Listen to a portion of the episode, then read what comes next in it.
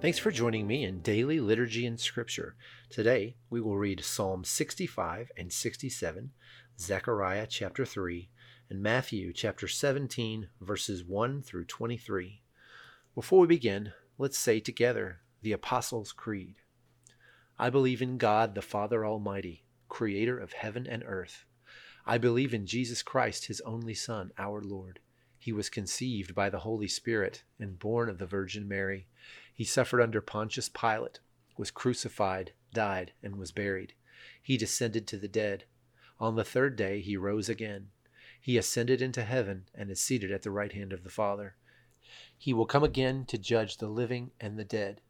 I believe in the Holy Spirit the Holy Catholic Church, the communion of saints, the forgiveness of sins, the resurrection of the body, and the life everlasting.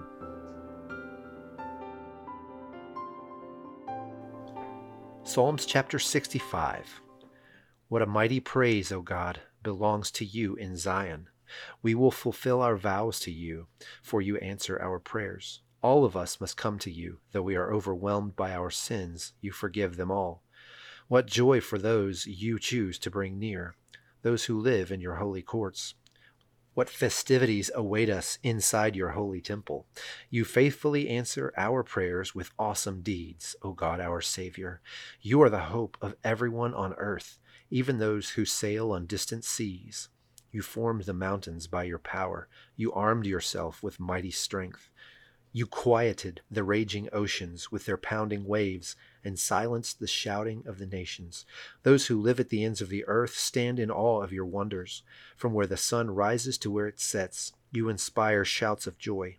You take care of the earth and water it, making it rich and fertile. The river of God has plenty of water. It provides a bountiful harvest of grain, for you have ordered it so. You drench the plowed ground with rain, melting the clods and leveling the ridges. You soften the earth with showers and bless its abundant crops. You crown the year with a bountiful harvest.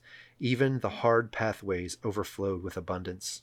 The grasslands of the wilderness become a lush pasture, and the hillsides blossom with joy. The meadows are clothed with flocks of sheep, and the valleys are carpeted with grain. They all shout and sing for joy. Psalm 67 May God be merciful and bless us. May his face smile with favor on us. May your ways be known throughout the earth, your saving power among people everywhere. May the nations praise you, O God. Yes, may all the nations praise you. Let the whole world sing for joy, because you govern the nations with justice and guide the people of the whole world. May the nations praise you, O God. Yes, may all the nations praise you. Then the earth will yield its harvests, and God, our God, will richly bless us. Yes, God will bless us, and people all over the world will fear him.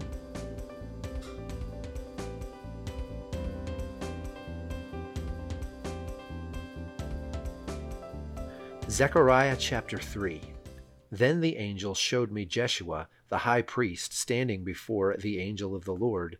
The accuser, Satan, was there at the angel's right hand, making accusations against Jeshua.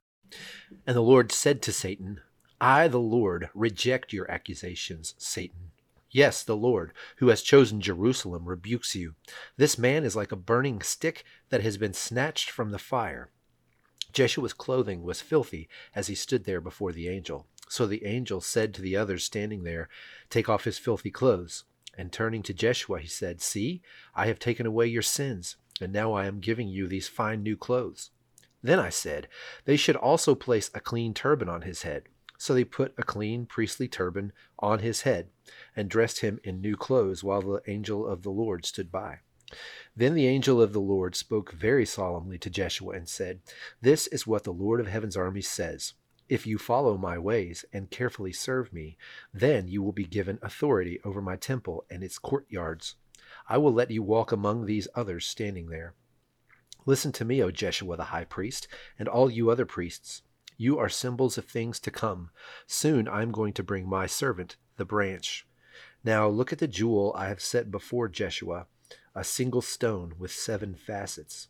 I will engrave an inscription on it, says the Lord of heaven's armies, and I will remove the sins of this land on a single day. And on that day, says the Lord of heaven's armies, each of you will invite your neighbors to sit with you peacefully under your own grapevine and fig tree.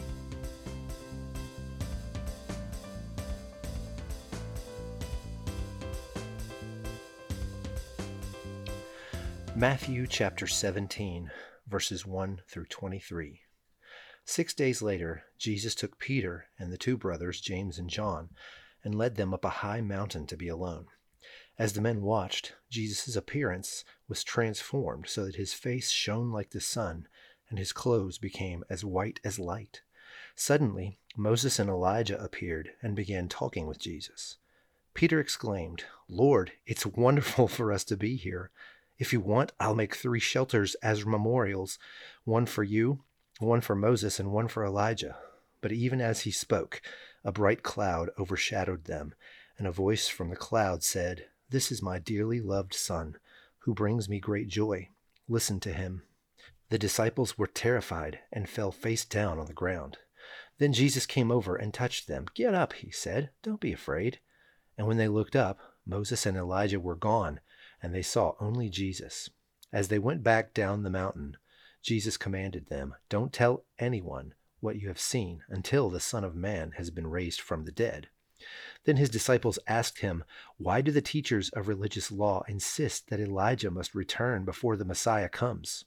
Jesus replied, Elijah is indeed coming first to get everything ready. But I tell you, Elijah has already come, but he wasn't recognized, and they chose to abuse him and in the same way they will also make the Son of Man suffer. Then the disciples realized he was talking about John the Baptist. At the foot of the mountain, a large crowd was waiting for them. A man came and knelt before Jesus and said, Lord, have mercy on my son. He has seizures and suffers terribly. He often falls into the fire or into the water.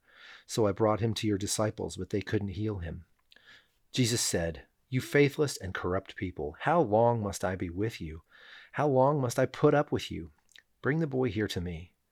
Then Jesus rebuked the demon in the boy, and it left him. From that moment the boy was well. Afterward, the disciples asked Jesus privately, Why couldn't we cast out that demon? You don't have enough faith, Jesus told them. I tell you the truth. If you had faith even as small as a mustard seed, you could say to this mountain, Move from here to there, and it would move. Nothing would be impossible.